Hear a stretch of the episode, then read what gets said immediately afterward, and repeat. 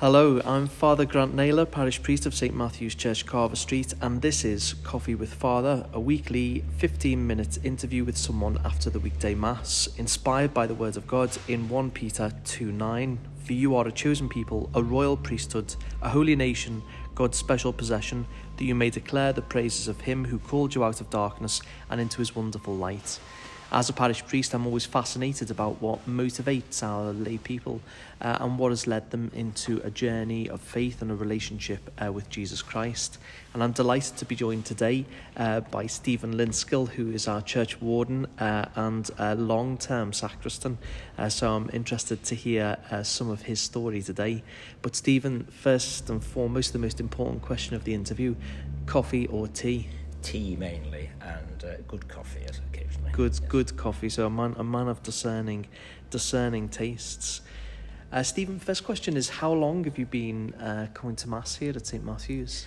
Uh, it's rather in the midst of time, but I would suggest it's over 70 years. Over seventy years. That's in, that's that's incredible. You you certainly don't look old enough, Stephen. Uh, you're doing well. Um, and obviously, faith being part of your life from a very young age. I mean, would you say that you had a journey to faith? What what did that look like for you growing up? I think it's been in a sort of womb of faith that uh, I think I just sort of imbibed and absorbed. Uh, so it wasn't quite the sort of uh, traditional journey, I don't think. And so it was uh, faith was just part of household yes, when uh, you were growing up. naturalness and you know the, the correct way of going on. I think it seemed to be natural, shall we say? Very good. No, that's uh, that's always fascinating. I mean, some people have one of those sort of Damascene conversions to faith, but for other people, I like that phrase that you use about the womb of faith. And presumably, it was something which was shared in the household. Your Indeed, parents were yes, practicing Christians. Yes, yes. My uh, father was a great. Uh, uh, well, it was uh, music was his, his great thing, but I think he, from an, uh, from his sort of uh, young days, was in the sort of young men's quite a sort of intense movement in the Catholic uh, Mm. uh, tradition, Mm. uh, which uh, extended over various churches to suit the conditions of the time. Uh, St Oswald's been a, St Oswald's Abbeydale being a, a, one that he went to, and later on when things permitted, uh, he's made uh, St Matthew's our main place. Now, I remember you telling me one of the reasons why you chose St. Matthew's, Yes. and this is maybe a case in point for uh, any priests out there thinking about how to grow congregations, is that wasn't there something to do with the time that was particularly In- helpful? Indeed, as the family got larger, the, the idea of getting such a large family together and in a decent mode for attending church, uh, the early masses at other churches became impossible. So 11 o'clock was the latest Mm. sort of time, uh, and that, that suited suited the family at the time. You know, I do wonder whether mass times do make a big difference actually to congregations, and I do know, uh, you know, I admire really our parents at church at the moment trying to get their kids ready because, I mean, I find it hard enough to get myself ready. Uh, never mind all of that, and of course you are a, a father yourself, so Indeed. you've you've known something of that. Yes, indeed. Always been conditioned a bit by having sort of uh, sacristan type duties for such a long time. Uh, they obviously that sort of impinges on everything. Yes, yes. uh, No, it's uh, it, it is it is interesting that mass times and uh, and how people come to church. I think also where it's seen very early masses at sort of nine and half past nine, it's as though you're kind of trying to get it over with. Whereas Mm. an 11 o'clock does dominate the day, and perhaps it should. Yeah, yeah. I think what's interesting is maybe uh, you know we've we've had to have uh, a later mass actually. Uh, When I first got here, I wanted to have a second mass on Sundays, and I did think about an eight o'clock or a nine o'clock, but actually in a city centre context, there's no one around, uh, or people just going home then. Indeed. Um, but the second mass that we have now being at six o'clock seems to work well for maybe certain students Yeah. for whom 11, even at its later time, might be uh, challenging, shall we say. yes, yes. So I wondered if um, you could say something about your work life. I know that you're retired now, but you but you're not really because you, you're sacristan here and keeping busy. But you obviously had a working life and, and your family, and you obviously uh, had a, a wonderful wife who I got to know. Um, would you maybe like to say a little bit more about your family life? Yes, I mean, I, well, I'll say my work life. I worked for 23 years for a precious metal company, an old established one, uh, and in the laboratories, and the hours were quite reasonable, so that, was okay. Uh, uh, met my wife uh, in the church setup, you know, Nice. in the church situation. Uh, Could you say a little bit more about that? How you met? Yes, yes. Well, uh, uh, she attended fencing classes, uh, so she invited me to go along. So we're often at the at sword point to each other. But obviously, things developed, and uh, we were married in this church. And I have two sons, uh, one of which lives locally in Woodseats, just across the valley, and the other across the sea in uh, Melbourne, Australia. So. Uh, He's been there now and is a citizen of, uh, of Oz. Of Oz, wow. Yes, so uh, And you made a great journey there recently. we recently made a journey, yes, uh, over for about six weeks or so in, in Oz. I would recommend it to, to everybody, uh, particularly Melbourne, yes, Yeah. uh, if you like city living. And how did you manage to juggle uh, both your busy work life, family life, and commitment to home, and also you're somebody who's always given a very generous amount of time to the church as well, in terms of your commitments? this was could be difficult and could cause a bit of friction. But uh, in the younger days of the children, I mean, I, I also worked here as a paid employee under the Volserve scheme when I was made redundant from the precious metal company. And it was quite a complicated thing. I, I did a, so many hours here from about seven o'clock to about eight or so, and then went home, took children to nursery, uh, and then came back again and finished off a stint here where my wife was also working at this point uh, as, as a teacher, a special needs teacher. Uh, and, uh, and then, of course, sometimes uh, finishing and then picking up children from uh, nursery uh, on the bicycle, of course, with the children slung behind, as you do. And your, I mean, your particular work in the sacristy, uh, I must admit, I'm incredibly blessed here by uh, Stephen as sacristan and now joined by Jean as assistant sacristan in the two of you really and how you just keep things so immaculately.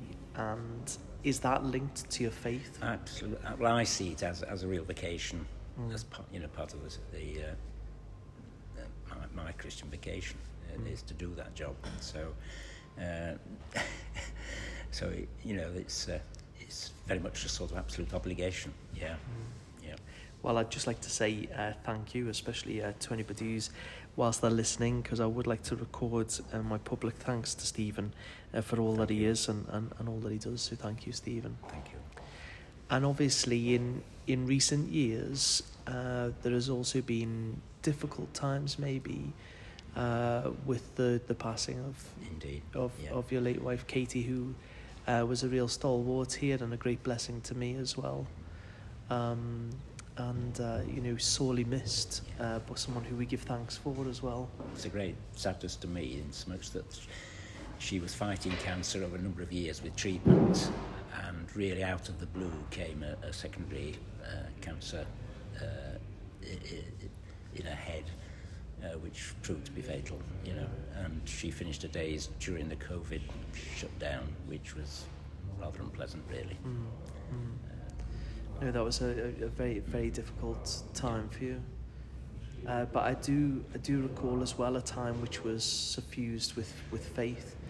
Um, I I remember, uh, if you don't mind me talking about it, going to visit Katie not long before she passed away, and the duty chaplain who was there, uh, telling me that um, you know she might not at that point be able to to recognise me or to know what was going on when I was preparing her with the viaticum.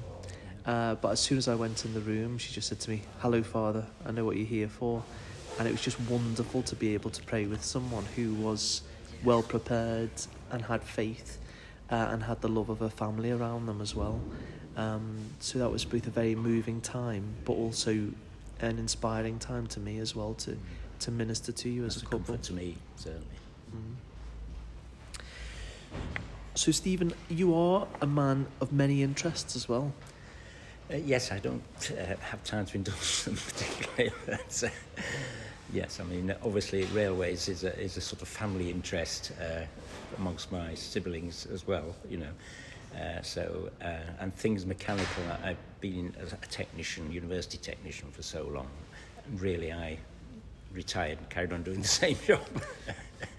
Well, I must So- admit, it's very handy having you around because anything technical that needs sort of seeing to, uh, either you'll know how to do it or you'll invent a way to solve the problem. So uh, you've got a great technical mind, uh, which is, I think, complementary to, to many of the other skills found in the church. Um, and just do you still have this passion for trains Oh, today? absolutely. Yes, yes. And Australia was, uh, I could indulge myself in that Mhm. to a high degree. do they have different gauges out there or anything? They did, but they've virtually standardised now. The, the great uh, uh, Trans-Australian used to be about three different gauges, Mm. but relatively recent times, I think about 70s or 80s, they, they um, established the standard gauge across uh, from uh, uh, you know, east to west uh, line. So, and this is the one we did actually travel on. And do you have a have you had a favourite train journey in your life? I have to say, it probably was that actually. Uh, couldn't get any more impressive than a three-day train journey, you know. Uh, And where did that go from and to? This was from uh, Perth to the environs of Sydney, yeah, Fantastic. which uh, we're stopping at Adelaide on the way, yeah, oh, that sounds and various ins- insignificant places like a place called uh, Cook, a population four, uh, which uh, when the train of 34 coaches disgorged its content, the population went up considerably. Oh, I can imagine. Yeah, they could see those Australian dollar signs. Oh, that sounds uh, that sounds fantastic. Uh, we are particularly fond here of uh, your wheels as well. Would you like to say something about that, maybe? Oh yes, yes. Of course, I, I have a, a, a from new Land Rover, which is now in its sort of fifty odd year, uh, which uh, took myself and my brother across uh, the Sahara uh, on a, on our way to East Africa to see uh, uh, my mother's sister, who was a Franciscan nun Mm. uh, in in Uganda, Fantastic. and uh, we th- we got there, saw her, spent a small uh, a short amount of time with her, then proceeded north up uh, Ethiopia and Sudan and um, back home through uh, uh, Ethiopia, uh, Egypt, and back through Europe And- home. and what year was this? This was in '73, I think it was. So in the time of Idi Amin and Absolutely, yes. Wow. In fact, uh, when we got to the border with uh, Uganda, we stopped at a mission, I think Bungoma, I think the name was, and we left the vehicle there for safekeeping, and we took the train to uh, into Kampala and, and Jinja, which was nearer the place where we were going. Very, very sensible. Yeah, but yeah. sounds sounds like a, a, an astonishing journey. And I believe that you met someone from St Matthews there. Indeed, yes. In in East Africa, we, we saw a sign saying Homa Bay, and this sort of clicked, and so we thought, well, we'll go down there and have a look. And we got to this place, and uh, there was a, a, a former St Matthews uh, uh, person who we knew had gone to East Africa uh, in a in this place. So we went there, and there he was. Uh, this this particular person called Francis Prest and it was a kind of, you know, Francis Prest, I presume. Yes. yeah, Mr. Livingstone. So we spent a short time there before we carried on our journey. So we are a worldwide fellowship. Absolutely. Yeah, yes. incredible. Well, just to conclude, uh, I wanted to ask you, Stephen, about what's the difference that receiving the Eucharist will make to you today as you walk out from this church? I think it just reinforces it reinforces your faith, and I think it makes you, you know, uh, I think what you see it makes everything uh, in the context uh, uh, of faith. I think really, and how you react to things and people. You know, well, thank you for this time together, and uh, I'll just give you God's blessing. Thank you. May Almighty God bless you, the Father, the Son, and the Holy Spirit. Amen. Amen.